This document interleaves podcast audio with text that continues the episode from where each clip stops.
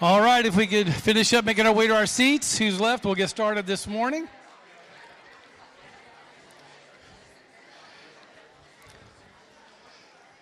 Thank you all for your cooperation, and we see little seats here and there. It's a good problem to have, amen? We're all being together. This is wonderful. So glad you're able to be with us this morning. Welcome to Gateway Baptist Church. For those watching us online, we're so happy you're able to join us this morning. And for those who may be visiting with us for the first time or two or three times, we want to extend a special greeting to you and hope you felt welcomed and loved as you entered here today. And we're just excited to be in the presence of the Lord together as family. Just got a few announcements before we get started this morning with worshiping and uh, we're going to have pastor grady come up and have a couple other announcements as well but just as a reminder today at 4.30 is our every other week prayer gathering here on campus here in the sanctuary um, today at 4.30 um, led by our elder Greg and his wife Cecilia. Uh, just a time of intercession uh, for different, all sorts of things, interceding for our city, the nations, anything the Lord brings to y'all's hearts. So we encourage you, you can be here today at 4:30. Also, we mentioned this last week. Um, we had this a wonderful talent show a couple years ago called Gateways Got Talent. And we're going to have another one on April 5th at 6 o'clock on a Friday night. Um, it's a talent showcase and an art showcase for those within our body, and just so excited to see and experience the giftings the Lord has given us. Um, it could be the talent side, could be anything from singing, playing musical instruments, duets, monologues, dramatization of scripture, stand up comedy, poetry, dance, videography, all sorts of wonderful things. And then the art showcase um, can be any types of paintings or artwork. We even had some young men last uh, time do some Lego displays, which were really cool. And so just a wide variety of things. My daughter Haley will be directing the talent side, and uh, Lisa Glasscock will be leading the art showcase. So if you have any questions, all the information is online at gatewaybaptist.com under news and events. And we ask that you go there to register for the auditions that will take place on March 4th, or you could talk to them individually if you have any questions about that, or even come see me and I can point you in the right direction. Also, ladies, we mentioned this last week. On April 12th and 13th, there will be a time to get together at Shocco Spring Retreat Center for a quiet women's retreat. Um, it'll be a time that you could have an extended opportunity to pray, read scripture, uh, reflect, and rest. There will be a time you get together and fellowship together as a group, but everyone would have a private room and meals are provided. Uh, registration deadline is on March 10th for that. And as well, all the information and details are on the website. So I'm going to ask Pastor Grady to come up now and announce a couple things. Well, good morning, church family. Two things this morning. One, if you were at our annual member meeting back in December, one of the things we talked about, one of the good challenges we're facing, besides space in here, is our booming kids ministry. And as we talked about at the annual member meeting, Molly, our children's director, does a phenomenal job, has been stretched really thin with how many kids are now involved in, in, our, in our kids ministry. And so, what we proposed to, and through the church budget back in December, is we were going to create a new position to come alongside Molly, and that is a preschool ministries director. For those who volunteer in the preschool, you see how packed it is back there. And so we need someone in a part time role to be her ministry, to oversee that, to work alongside Molly. Molly will still be the children's ministry director, but we need a preschool director to work with Molly on that. And so through prayer and reflection and interviews, the elder team is excited to recommend to you to hire Kayla Watley. Kayla, right down here, wave to hire Kayla as our preschool ministry director.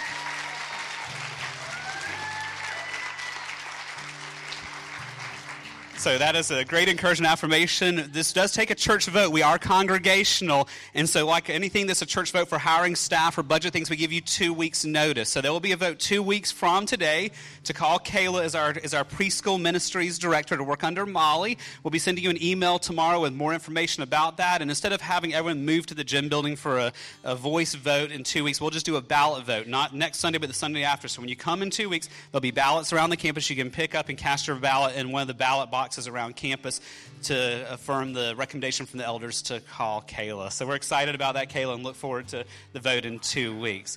Well, I get the joy right now of introducing some of our new members who you as a congregation have already approved. So, Jared and Rachel and your family, Clay, Jeff Sr., Darius and Whitley and your family, Karen and Mitchell, you guys call and come around the front. Come on down up here. I'm going to introduce you to the congregation here.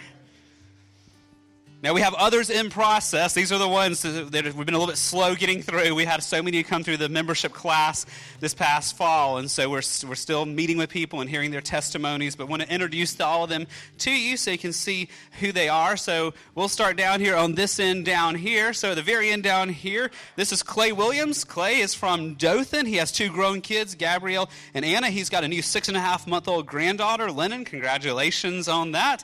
He is working with Jeff Hand Sr., the guy standing next to him there doing roofing and remodeling, and he's in the process of getting his home inspector and claim adjuster license. He enjoys hunting and fishing and sporting events like football, basketball, and racing. He loves working on cars and small engines, and he said he feels extremely blessed to be welcomed into Gateway, and we feel blessed that you're here, Clay. Excited to welcome you. Let's give a welcome to Clay.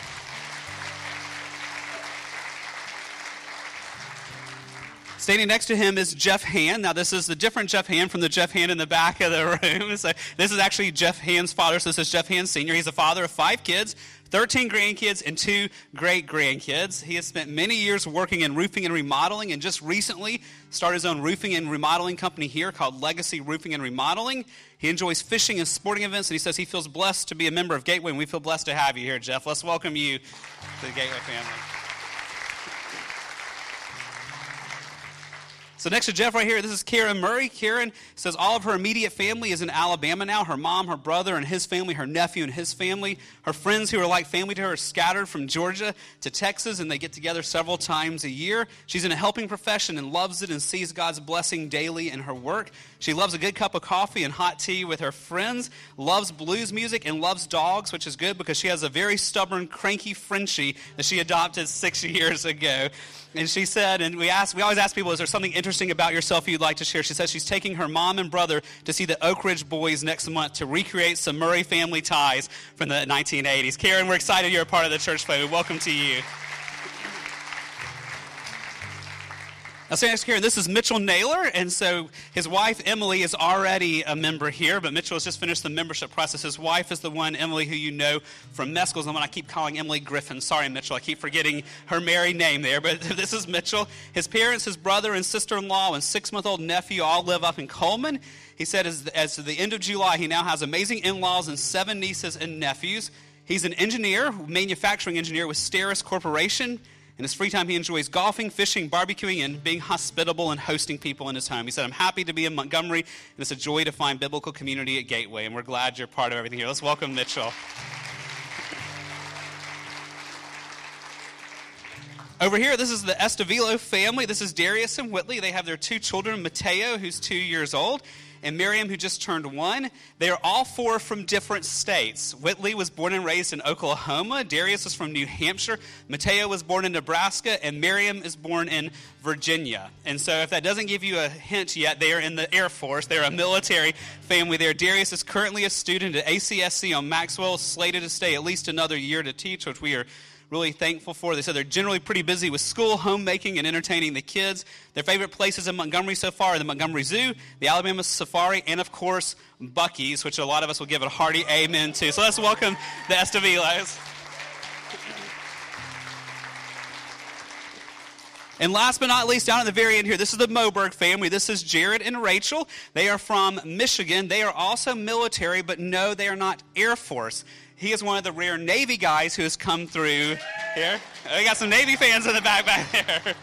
Uh, he is a, actually a naval dentist and currently at Maxwell for the year. Rachel is a homemaker, homeschools their kids. The Navy has taken them from California to Mississippi to Guam and to Sicily and now to Montgomery. Sicily to Montgomery. I'm sorry there.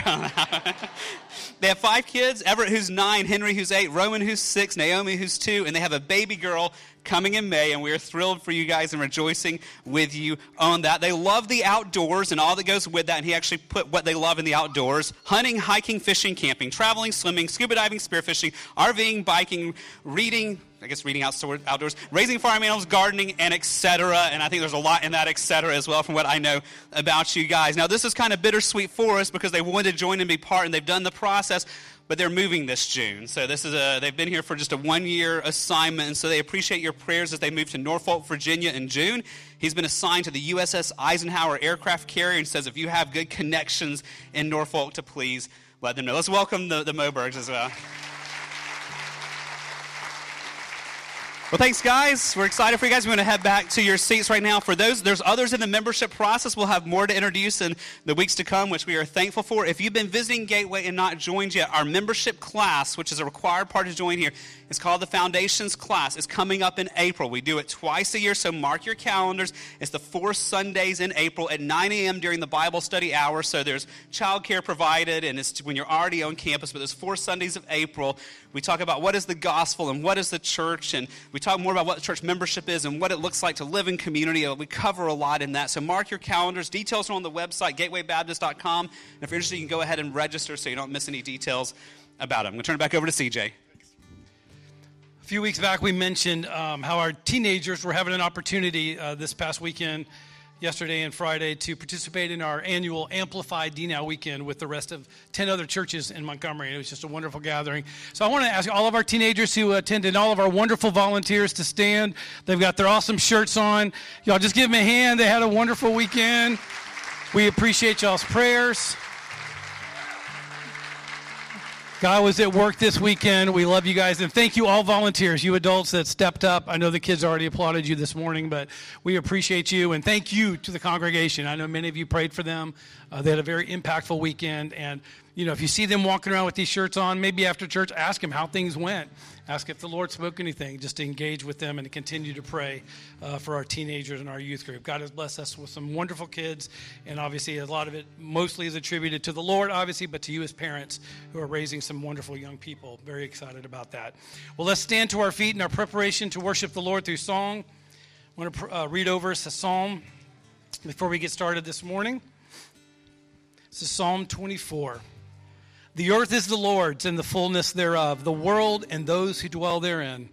For he has founded it upon the seas and established it upon the rivers. Who shall ascend the hill of the Lord, and who shall stand in his holy place? He who has clean hands and a pure heart, who does not lift up his soul to what is false, and does not swear deceitfully. He will receive blessing from the Lord and righteousness from the God of his salvation. Such is the generation of those who seek him, who seek the face of the God of Jacob.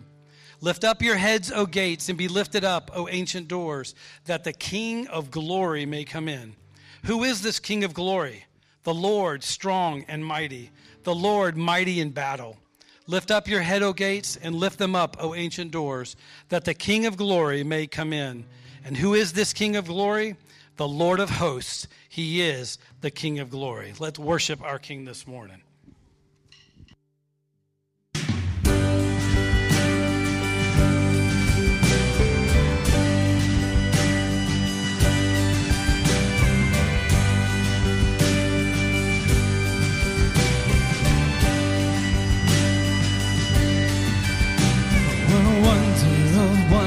what love is this that Christ would die for me.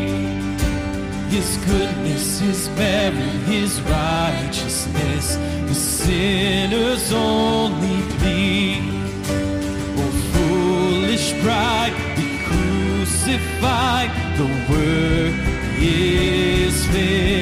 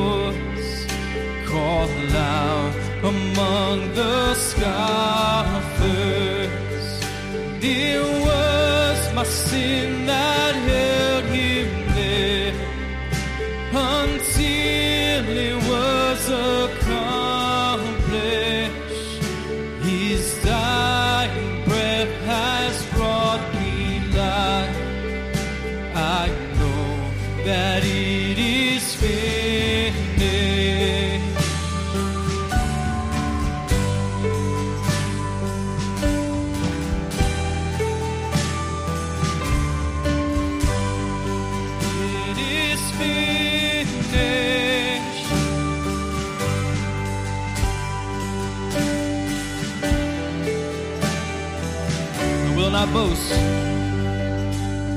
I will not boast in anything.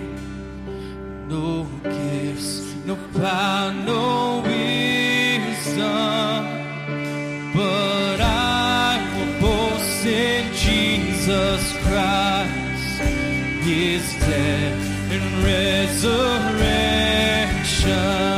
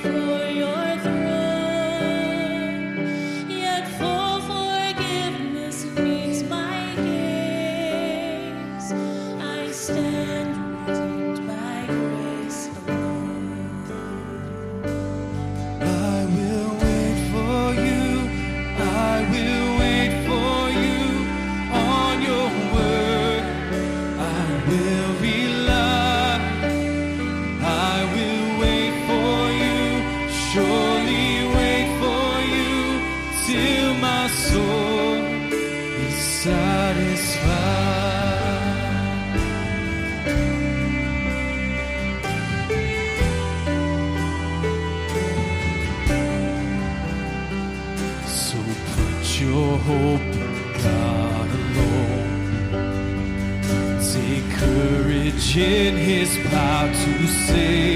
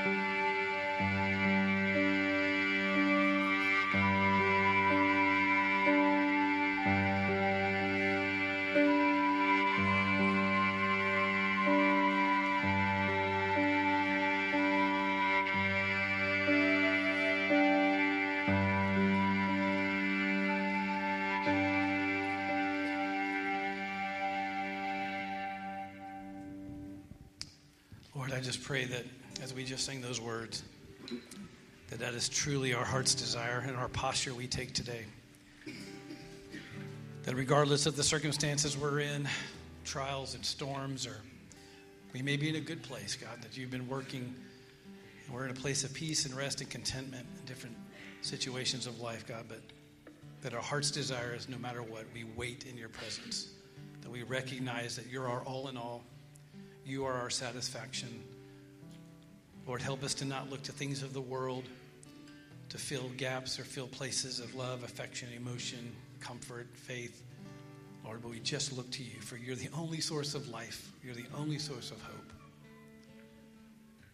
And Lord, I just do pray that you're working on our hearts right now, that that is truly the posture we take each day, each moment, to wait on you, to look to your word for guidance and wisdom, understanding, direction, strength, encouragement, just everything that you are.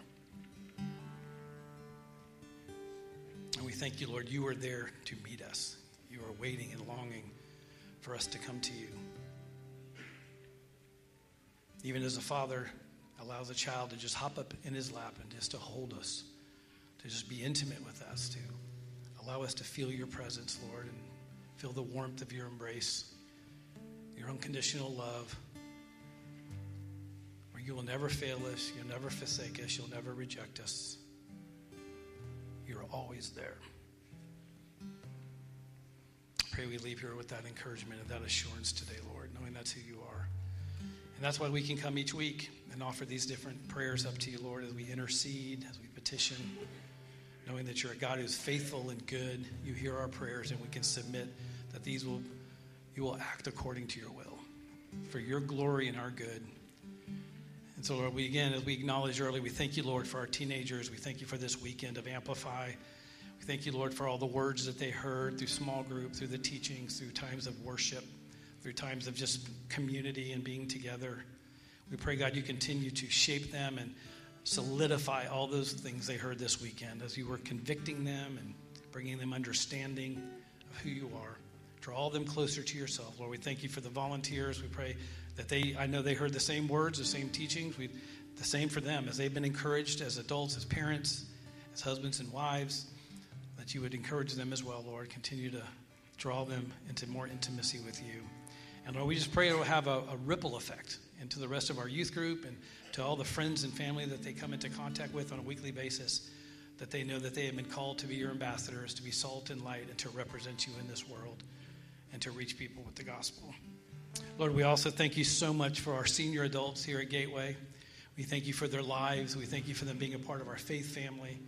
Lord, we thank you for their wisdom and their experiences that we get to glean from as we interact with them weekly, Lord. And we just, I pray that you would encourage them, that you would continue to just affirm in their lives, God, that you have so much more you desire to use them and in the lives of their grandchildren, their children, their great grandchildren, others that they impact on a weekly basis in their spheres of influence.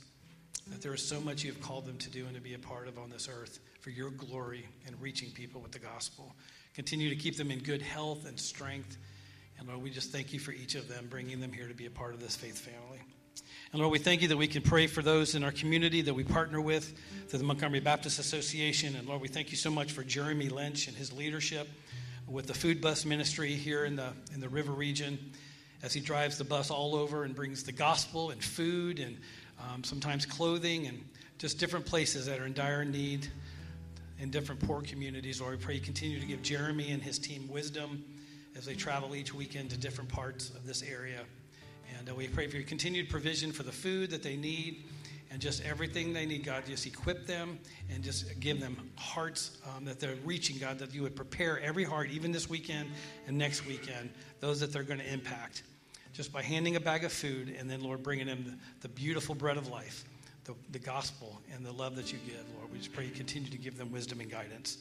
And Lord, we thank you for Pastor Samuel and New Life in Christ Church who meets here on this campus after we're finished. And thank you for the relationship we've had with them for over 12 years. And God, we just pray your continued blessing upon this Hispanic congregation and praying your blessing upon their leadership and Pastor Samuel and his family. Lord, we pray you continue to give them influence and impact in all their jobs and the situations where they're reaching out and trying to influence the Hispanic community in this city.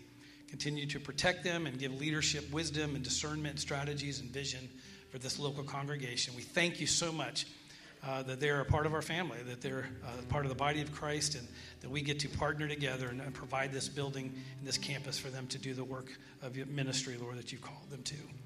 And Lord, we thank you. We get to pray for our brothers and sisters around the world. And Lord, we lift up the team right now that's in southern Mozambique, reaching out to the Chopi people, that they have raised up churches in that community. And right now they're receiving training and discipleship and leadership development for their pastors and other leaders within the church.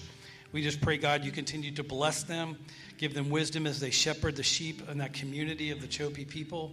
And God, we just pray for a harvest in the name of Jesus that as these individuals go out into the community, evangelizing and trying to raise up and continue to plant churches all over that community, Lord, we pray that you give them wisdom, protection. And God, we just know you're going to work on the hearts of those people. We pray for revival in that area to impact that area of Mozambique.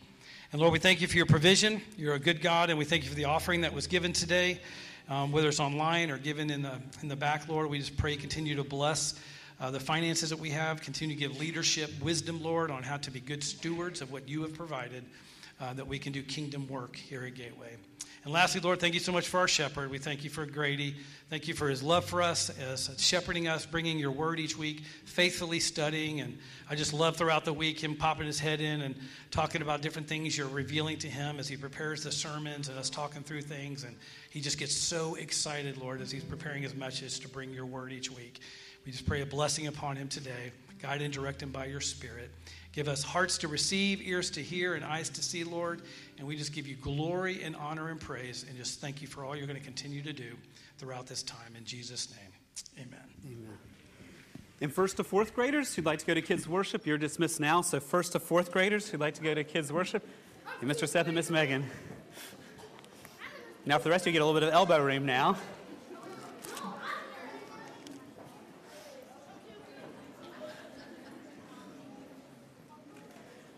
Well, while the kids are all on the move, if you will find Genesis chapter 4 in your copy of God's Word, Genesis chapter 4. If you're visiting with us today, we are taking a full year to work through the first 11 chapters of Genesis. There's so much in these first 11 chapters of Genesis about who God is and who we are and God's will for our lives and His plan for the world. And so we're in the midst of that. We're 26 weeks into our study, so we're at about the halfway point of our journey through Genesis 1 to 11. This morning we're in Genesis chapter 4. Now, last week we began the account of Cain and Abel, the first two children on earth these two sons born to Adam and Eve. And last week, in the first five verses of chapter 4 that we looked at, we saw that the scripture tells us very little about the early life and even the young adulthood of these two boys. We know very little about their upbringing as the first sons on this earth. Why? Because the scripture wanted to focus us on their relationship to God. Because it's the most important part of their lives and the most important part of our lives as well. And so Genesis 4, 1 to 5, what we saw last week, focused on their relationship to God, particularly through the offerings they brought. Now, if you remember back from last week, Abel brought an offering to the Lord.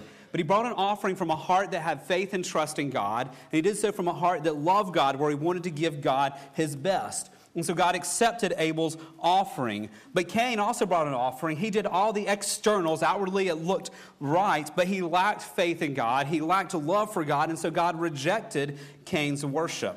Now, as we saw last week, one of the key lessons for us from this account of Cain and Abel is the truth that not all worship pleases God. Not all worship pleases God. We can do the right external things and God not be pleased with it because God sees the heart. God just doesn't look at the externals, He sees the heart and the motivation for what we do. And so we saw last week that worship that pleases God comes from the heart of one who trusts God and one who loves God. And this truth that God sees our hearts and that God cares about our hearts is going to be important for what we come to today as we look at verses 6 and 7. Because this morning we're going to see, as we continue through the story of Cain and Abel, we're going to see more about God looking into our hearts. But this time it's going to deal with sin. And not sin in general, but how we view the sinful desires within inside each one of us. The verses we come to today talk about how I'm to view my sin and how you are to view your sin. And so, as we come to verses 6 and 7 today, realize this flows immediately after Cain's wrong approach to God. Immediately after bringing an offering to God from a lack of faith and a lack of love, this is what God does. And what's so striking as we read this text, this is God still pursuing Cain. He could have struck Cain dead right then and there for bringing an offering, doing the externals with a heart that was far from God. But God still pursues Cain, and God shows Cain how to view his sin, and God shows us how we need to view the sin in our own hearts as well.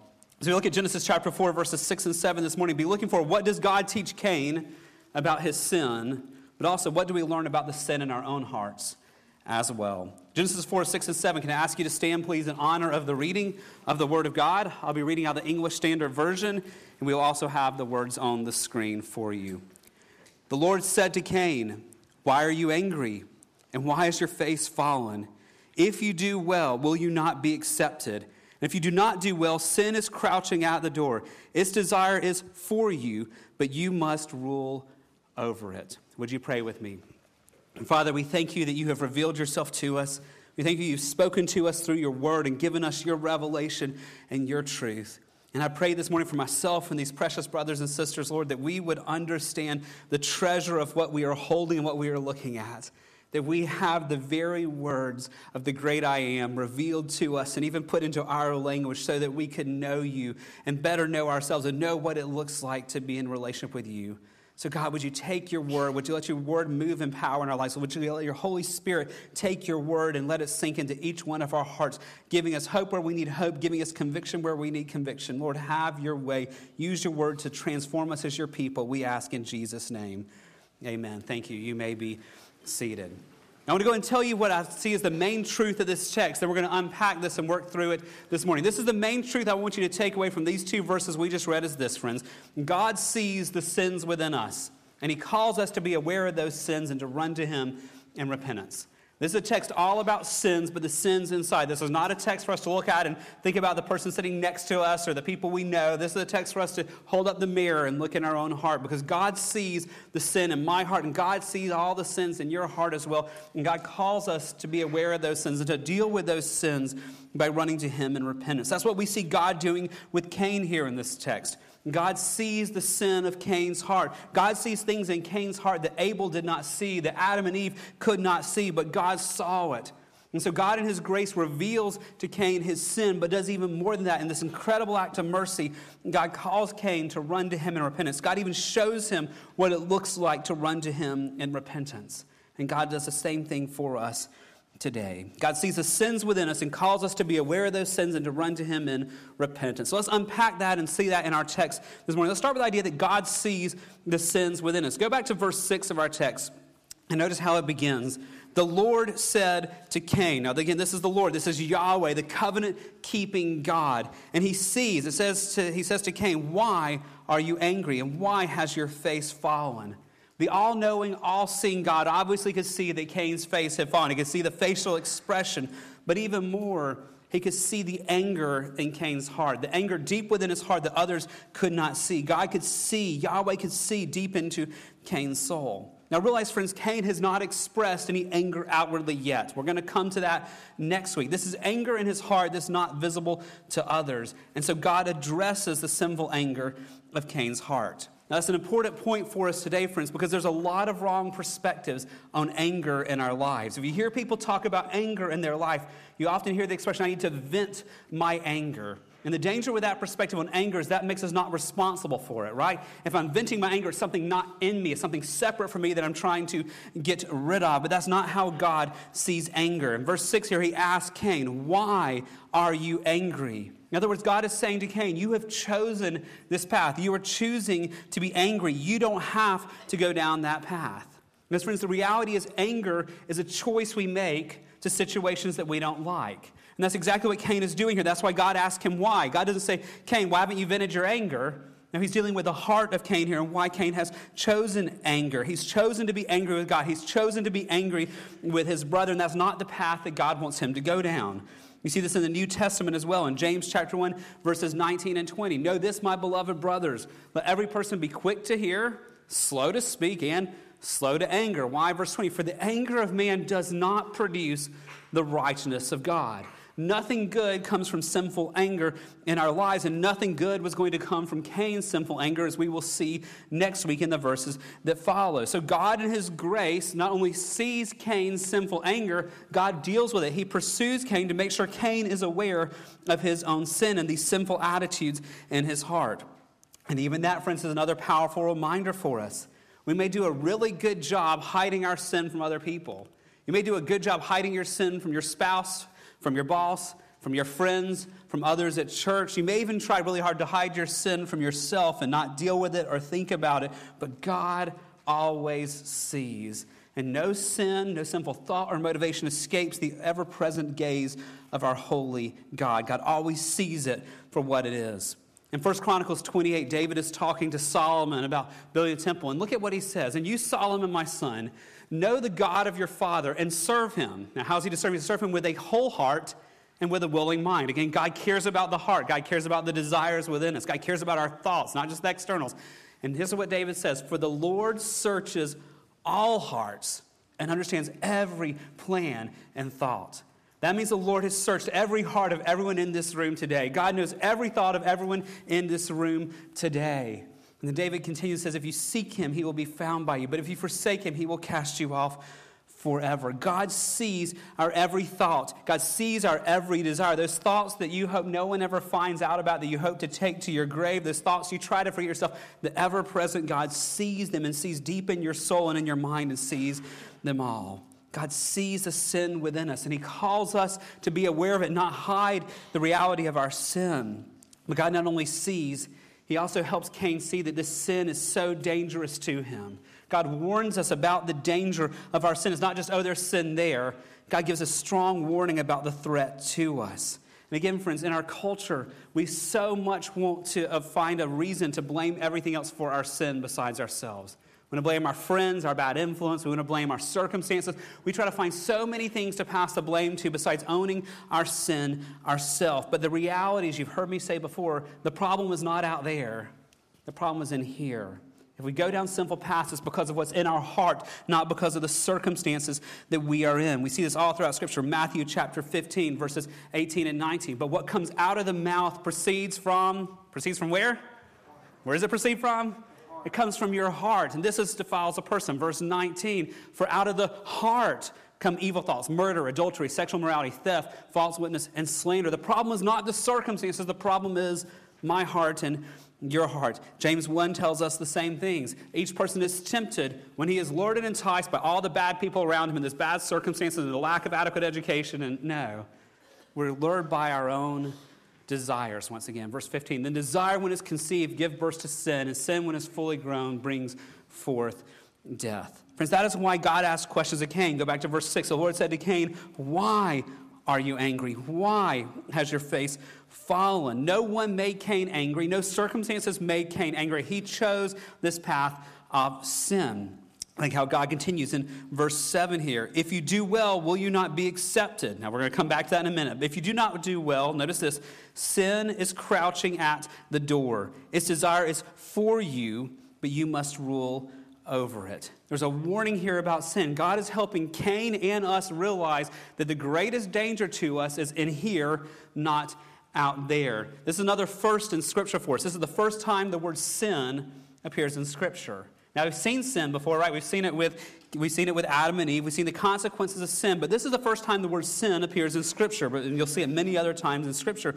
And what's so striking is the first time the word sin appears in Scripture is connected with this terrifying description of what sin is like in me and in you. Look back at this phrase in verse 7. If you do not do well, sin is crouching at the door. Its desire is for you. Here, sin is described as being active. Sin is, in fact, compared to an animal here. If you think of predatory animals that crouch in hiding, ready to strike, to ambush their prey when the time is right. That's the picture that's being given for us here about sin. This is a picture of an animal at the door of wherever it's staying, waiting to strike. The idea of a door here, the door is where the animal would live, the, hole that the snake is in, the log the snake is under, the den that the bear is in. The animal is out of sight, meaning we forget it is there, but it is poised and ready to strike the prey. This is the image when you read this of what sin is like, is the image of the snake on the side of the trail, waiting to strike the hiker who walks by. My worst fear, hiking in the woods. Um, it's the picture of a bear that's been hiding in the bushes or hiding in its den, and when the deer comes running by, is ready to pounce and destroy the deer. It's the picture of a shark in the ocean. When the seal swims by or the bird lands, it comes out of its hiding to strike and destroy the animal. That is the picture that we are being given here about what the sin in my heart is like and what the sin in your heart is like as well. Go back to verse 7 here. If you do not do well, sin is crouching at the door. It's in hiding. You forget it's there. Its desire is for you. That means desire means it's trying to master you. Your sin nature that you inherited from Adam, that you were born with, desires to master you, desires to destroy you, desires to bring you down, and is waiting for the right opportunity to strike. Now, let me remind us, friends, this is not some illustration that modern pastors have come up with to help us understand sin. This is Yahweh speaking. This is God Himself speaking, helping us understand, helping Cain understand, helping us understand how deadly our sin is and how much to our own peril we take it lightly. You'll see this not just in Genesis 4, you see this truth throughout Scripture. For example, Romans chapter 6, verse 12. Let not sin therefore reign in your mortal body to make you obey its passions. Your sin nature within inside of you and my sin nature inside me wants me to obey it instead of obeying God. Galatians chapter 5 verse 17. The desires of the flesh, these are your sinful desires. They're against the spirit. The desires of the spirit are against the flesh. These are opposed to each other to keep you from doing the things you want to do. They keep you from doing God's will. So your sin is actively opposing you, is actively opposing God's work in your life. Hebrews chapter 12 verse 1. Therefore, since we're surrounded by such a great cloud of witnesses, let us lay aside every weight and the sin which notice, which clings so closely. That our sin clings to us. It's hard to get rid of it. James chapter 1, verse 14. We saw it earlier, but each person is tempted when he is lured and enticed by his own desire. Sin is dangerous. It pursues our sinful nature, wants the evil out there, and so we're so quick to run to it. It's such as deadly. We saw it earlier, but back to James 1:15, the consequence of the sin that clings so closely to us. Desire when it's conceived gives birth to sin, and sin when it is fully grown brings forth death. Friends, our sin nature is like an animal crouching and hiding, waiting to destroy, and is trying to destroy us. And to make it worse, there's a very real enemy who hates God and hates us and will do all he can to stir up those desires in our heart. 1 Peter 5 8 reminds us of that. Be sober minded, be watchful. Your adversary, the devil, prowls around like a roaring lion, as seeking someone to devour. And often it's pretty easy for him too because our own desires want what we're being tempted with out there, and he tries to destroy. So God is warning Cain here, and God is warning us sin is serious. Those desires and thoughts that we justify so much are serious. Sin is not to be trifled with. And so God reminds Cain and us, He sees all of those sins, even ones no one else sees, and He calls us to see how dangerous they are to us. But awareness of sin is not the only thing God calls us to do here, because once He makes us aware of it, he also calls us to repent of it. God calls us not just to be aware of the sinful tendencies, He calls us to repent of those sinful tendencies. Now, we've talked, we talk about repentance often, but let me remind us what we're talking about. It's a big word, but it's important. When we talk about repentance, repentance involves our mind, our emotions, our heart, and our will. Repentance is not biblical repentance unless it involves all three. It's our mind, it's agreeing with God about our sin. That's where repentance starts, saying, God, I've sinned against you. I've done what is wrong. I've broken your standard. You see this in the Psalms, in Psalm 51, in David's prayer confession. You see David's mind agreeing with God. Against you and you only have I sinned and done what is evil in your sight, so that you may be justified in your words and blameless in your judgments. Repentance begins with agreeing with God, like David was saying back in verse 4 that, Lord, I've done evil in your sight. You're justified in your judgments against me. It's his mind agreeing with it. But repentance is not just an intellectual knowledge, it's a heart that is broken over our sin. You see this in Psalm 51 17. The sacrifices of God are a broken spirit, a broken and contrite heart. Oh God, you will not despise. So repentance is God I did what was wrong. Your standard is good. Your standard is right. I have violated it. And Lord, I'm sorry. My heart is breaking over. It. It's a contrite heart. I'm broken because my sin has offended a holy God. My sin has hurt others. But repentance is not just the mind and the emotions. Repentance is an act of the will also. It's saying, God, I want to change. I love what David says in Psalm 51:10 here. Create in me a clean heart, O God, and renew a right spirit within me. Biblical repentance is God, you're right in your standards. My heart aches over my sin, how it's hurt others and hurt you, God. And it's, but it's a, a lack of contentment staying where we are, saying, God, I won't change. Give me grace to transform me. So back to Genesis chapter 4, back to verse 6. This is what God is calling Cain to do to his mind, emotion, and wills to repent of his sin. The Lord said to Cain, Why are you angry? This is like the questions he asked um, Cain's parents in the gardens Where are you? Have you eaten from the tree I've commanded you not to? Now, why are you angry? Why is your face downcast? God is not asking Cain these questions to get information. God already knows it. He's asking these to point Cain to repentance. He's making repentance easy for Cain if Cain would just go down the path, just like he did with Adam and Eve. Cain, why are you angry? What he's looking for is Cain to go, I shouldn't be, but I am. You're right, God. It's your standard. I've broken it. My heart is heavy that I've broken your standard. Please forgive me. God is asking a question to make it easy for Cain to run to him in repentance. But God in His grace does even more. He doesn't just make it that easy, He also shows him what this transforming looks like, what repentance actually would look like for Cain. Now, you've heard me say it many times before when we talk about pursuing holiness, when we talk about repentance. It's putting off the old ways, right? And it's putting on Christ's likeness. And that's what we see God laying out for Cain right here putting off, turning from his sinful ways, but then putting on doing what God has said is right. Notice that pattern even here in verses 6 and 7. Go to verse 7 here, the very end of verse 7. Its desire is for you, but you must rule over it. This is the put off part. He's saying, Cain, if you will repent, rule over your desires, put off those sinful desires. You don't have to go down this path of anger. You don't have to go down this path that's going to lead you to murder. Put it off. You master these desires that are trying to control you. Put them off. This is what Paul tells the believers in Ephesus in Ephesians 4 22, that we're to put off, we're to get rid of our old self, which belongs to your former manner of life and is corrupt through deceitful desires. That is what God is telling Cain here to put off his sinful ways, to put off his anger, to put off his lack of faith, to put off his lack of love, to put those things off and not go down that path.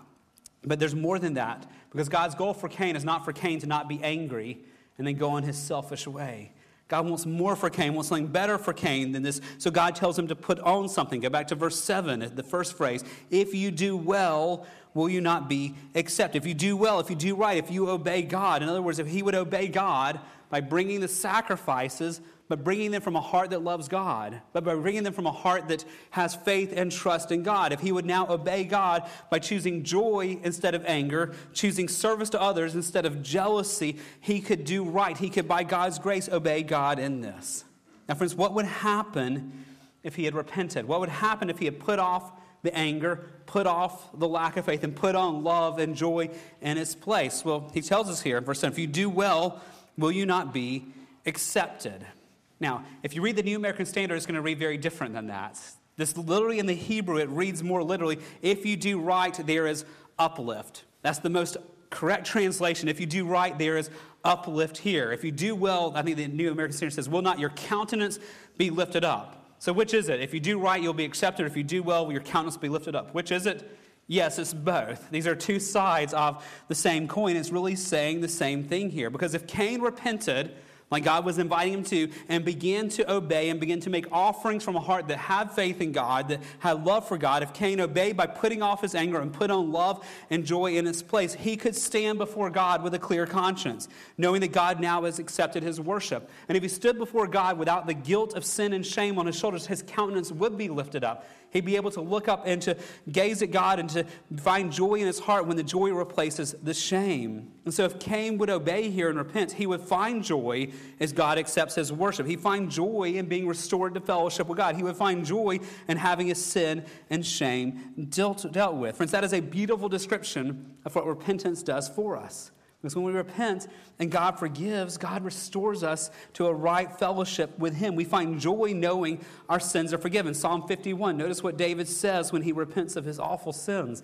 Let me hear joy and gladness. Let the bones that you have broken now rejoice. Verse 9 Hide your face from my sins and blot out all my iniquity. Friends, when we don't hide our sins, but we deal with the sins as God reveals them to us in His Word and through the work of His Holy Spirit, when we deal with them, the brokenness and the shame, the downcast faces can be lifted up, knowing that we've been restored to a right relationship with God.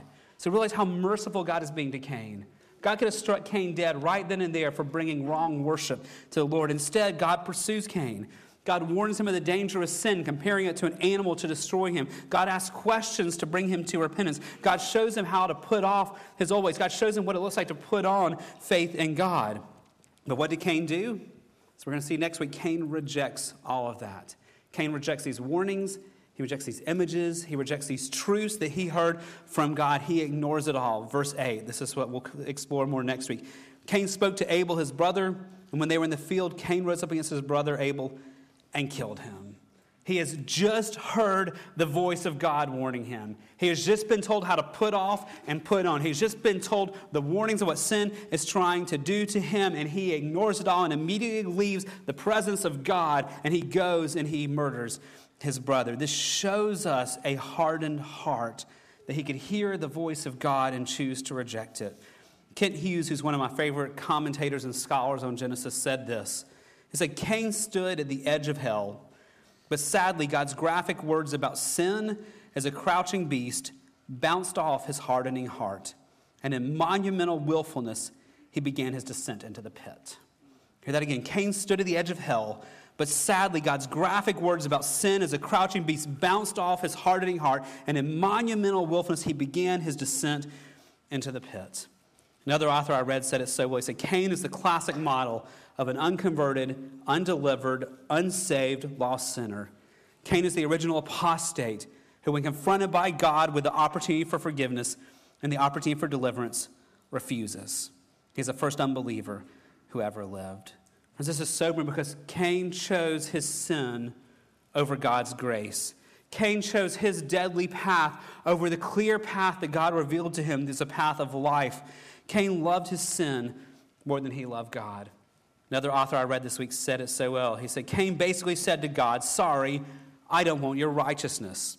I don't want your forgiveness. I don't want a relationship with you. I want my sin. And Cain loved his sin in the path, and so he rejected God's very clear warnings and word and went down his path. And we'll see next week more of the consequences of that choice. Whereas the reality today is there's many people today who are still doing that.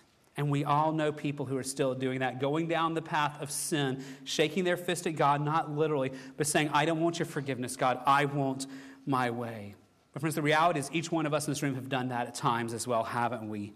We hear God's voice. Scripture is clear. We have the voice of God recorded for us, Genesis to Revelation. We know the will of God, and there's times that we just flat out ignore it because we want to continue in the sinful attitudes and thoughts we have chosen instead of running to the Word of God. There's a sobering statement that Jesus said to religious leaders, and I think it's perhaps, it was not about Cain, I think it's perhaps one of the best summary of Cain's life. is John chapter 8, verse 37.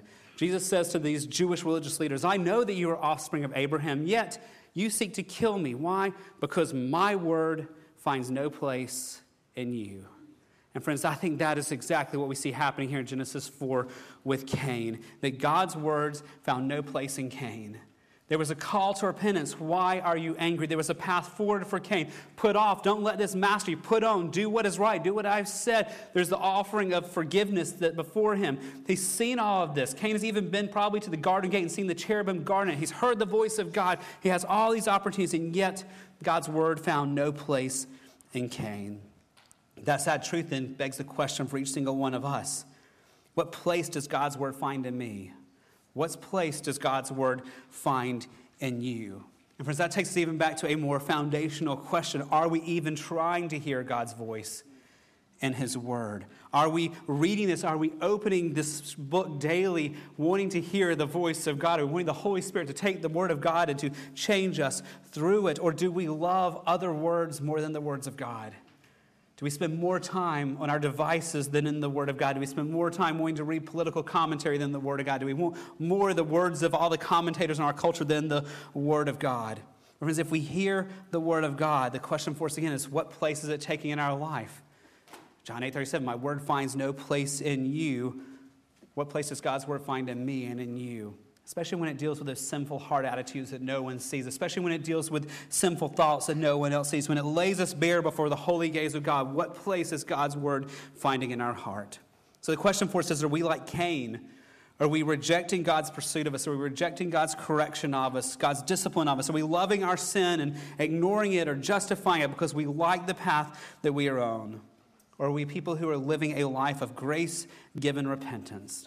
To where God is stirring our hearts to want to hear His word, He's stirring our hearts to want to walk with Him. And so, because we all sin daily, are we people who are learning how to agree with God daily about our sin? Are we people who are, by God's grace, feeling sadness over our sin each day? Are we people who are putting off those old ways by the strength God gives and putting on Christ likeness because God gives us strength to do that? Friends, you and I have hearts full of sin, just like Cain. And God sees all those sins, and He calls us to be aware of those sins as well and to run to Him in repentance.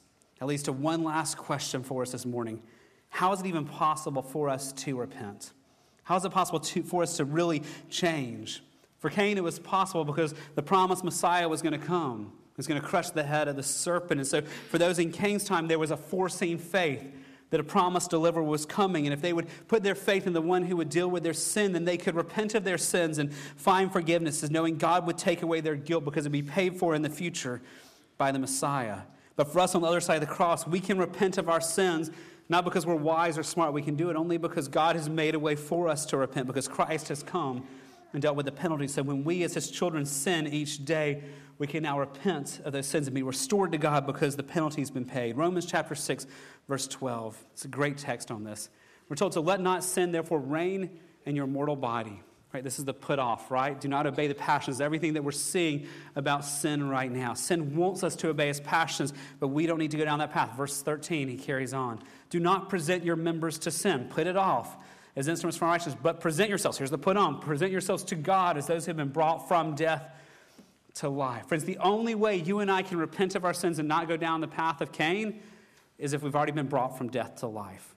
The act of repentance is something that only followers of Christ can do because God has made a way. He's taken us from death to life and given us a nature that can now feel sorrow for our sin, that can agree with His standard, that can find His grace to change. It's only possible we've brought from death to life. And then we can, as God says, to put on, making your members to God as instruments for righteousness. Verse 14 in Romans 6 carries on there. for sin will have no dominion over you, for you're not under law, but under grace. Friends, that's the only hope for us, is because of what Christ has done, we now are under grace. And repentance is now possible for those who have experienced his saving grace and are experiencing his transforming grace. James Montgomery Boice, another one of my favorite scholars on Genesis, said this. I want you to see this quote. He says, If we would master sin, we must first be mastered by him who mastered it. We must be the masters. There's a lot of words in that that sound the same, right? But if we want to master sin, if we go, okay, I have these sins in my life, and I know they displease God, I want to change. How is it possible? It's only possible if first we've been mastered by Christ. If we belong to Christ, it is possible. Unless we belong to Christ, we are slaves and lost in our sin. But if we belong to Christ, He loves us too much to leave us where we are, and He will pursue us like He pursued Cain with His transforming grace, calling us to repent, calling us to own up our sin, and to run to Him where He will meet us where we are, and not just say, I forgive you, go back, but forgive us and change us to make us into who He wants us to be. God sees the sins within me and with you, and He calls us to be aware of those sins and to run to Him in repentance. And in light of all that, it's fitting that we close today celebrating how that grace is possible. And that's how Him who masters sin who never sinned once but became sin for us and has forgiven us, how this grace is even possible. So, we're going to end this morning celebrating communion together, celebrating the grace that God has given to us. Friends, if you have been mastered by Christ, in the words of Boice there, you're welcome to come celebrate with us. If you, it doesn't matter if you're a member of Gateway or not, but if you have been forgiven by Christ and you know you're a child of God, not because of things you've done, but because of His grace that has pursued you, and you see the fruit of it, there's change in your life because you are a child of God, then you are welcome to come take it with us. This is a celebration that Christ has freed us from the penalty of sin. That on the cross, Christ took the penalty that I deserve and you deserve, that what would have taken us eternity in hell to pay for. In a moment, He took the wrath of God. You heard me say many times, friend, no sin is ever forgiven, only sinners are forgiven. Every sin is dealt with. Either we will pay for it for all eternity in hell, or Christ bore it in a moment. Every sin will be dealt with because God is a holy God. And if you are in Christ, He has freed you from the penalty of sin, not because the penalty went away, because Christ, for the joy set before Him, He endured the cross and He took the penalty from you. If you're in Christ, though, sin is not just you're free from the penalty of sin, you're free from the power of sin. You're being freed from that. This whole life is what this text is about of God delivering us from the power of sin over step by step if He sanctifies in this life. As we celebrate communion, it's also the forward looking hope that one day we'll be freed from the presence of sin. And we'll spend eternity with no more sin, no more pain, no more temptation in God's presence forever. Friends, if you know you've been freed from the penalty of sin, if you see God at work in you, freeing you from the power of sin now, and if you have the hope of eternity with God when you're freed from the presence of sin, we invite you to come celebrate how that grace is taken. As we break the bread, it reminds us that Christ's body was hung on that cruel Roman cross. That there on the cross, he took the sins that I should pay for and you should pay for forever, and his body was broken for us.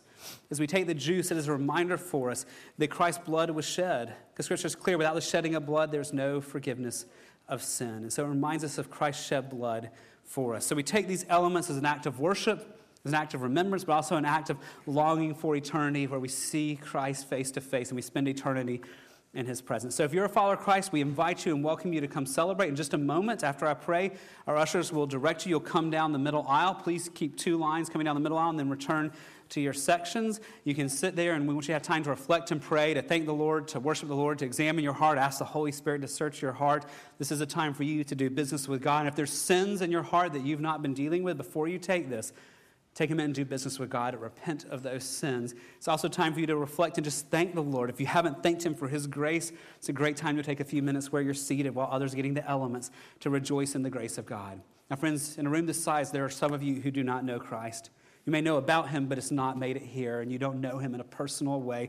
If that's you, we just want to ask you to remain in your seat. Please don't come take this. Scripture warns us about taking this in an unworthy manner. So we'd encourage you, if you do not know Christ in a personal way, just remain in your seat. No one's going to seek you out, no one's going to embarrass you, but just sit, stay where you are and just examine your heart and think about who God is and what He offers to you. I'm going to pray, and then our praise team will come, and then the ushers will direct you to come receive the elements. Father God, we are so thankful for your grace that pursues us in our sin. Lord, we're so thank you seem so inadequate to realize that when we deserve nothing but wrath and nothing but hell and nothing but judgment, you have made a way, Lord, for us to be restored to a right relationship with you. And so, Lord, I pray right now for all those in this room who know you in a personal way, who've experienced your grace, that as they come and they receive the bread and drink the juice, that you would fill their hearts with awe and thankfulness that they are recipients of your grace. Would you fill their hearts with worship to you as they think about the grace they've received? And Lord, we all have sin in our life, and there's sin in our hearts that we've not been dealing with. Would you let your Holy Spirit come and bring conviction in our hearts that we would repent in this moment here and ask you for your grace to change us? So, Lord, be convicting us, be giving us hope, all at the same time doing what you need to do. Lord, for those in this room who do not know you in a personal way, what I pray right now is they sit where they are, that Lord, that you would meet them and you convict them and you would pursue them and they would see their need of you and that, Lord, that they would see your glory and your greatness and they would long to know you. Lord, work in this moment as only you can, strengthening your people, drawing non believers to yourself, doing what only you can do. Lord, shape us and mold us, we ask in Jesus' name. Amen.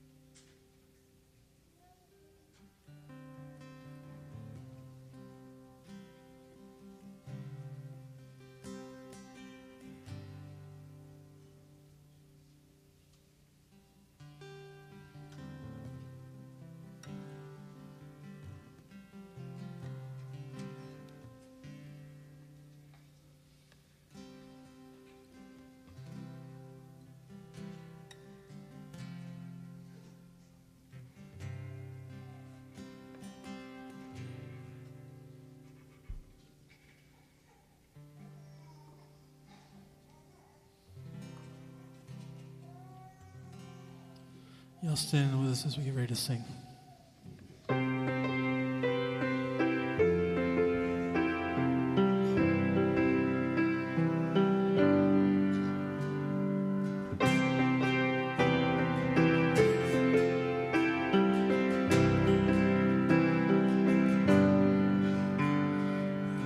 sufficient.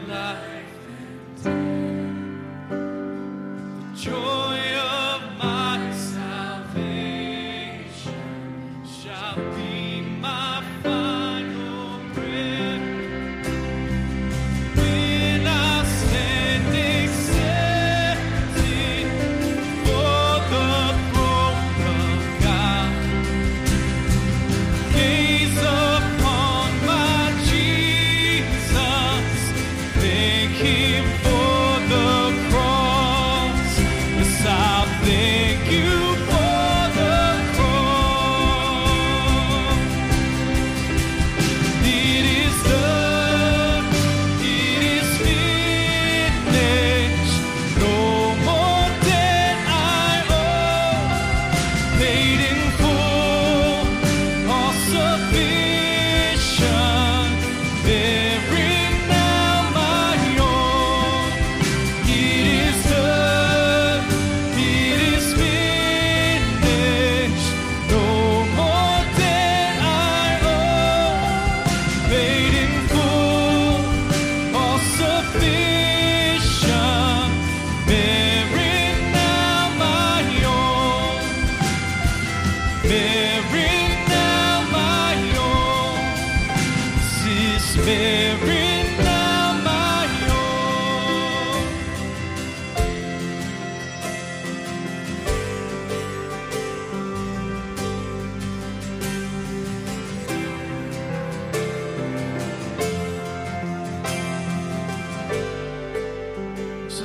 Voices together sing that it is done.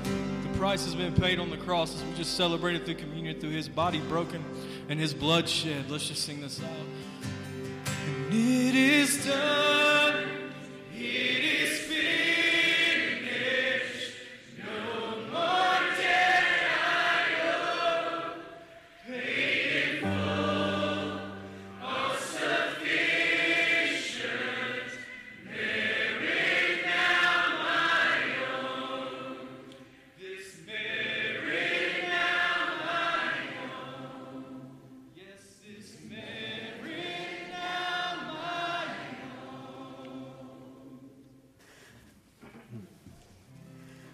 Father, you've heard the praise of your people. We come to you through no merit on our part. We come only bringing sin. And we stand before you simply clothed in Christ's righteousness because what he has done for us. I pray the thankfulness we feel even in singing that to you right now would not go away by the end of this day. But all week long, you'd remind us of the cross, you'd remind us of our sin, but you would remind us of your grace that is greater than all of our sin. And we'd have hearts of worship and hearts of awe and hearts of thankfulness all week long as we celebrate and think about your grace and rely on it each step of the way. And we give you the praise for it all and ask you to do it now in Jesus' name. Amen. God bless you, Gateway family. Have a great Sunday afternoon.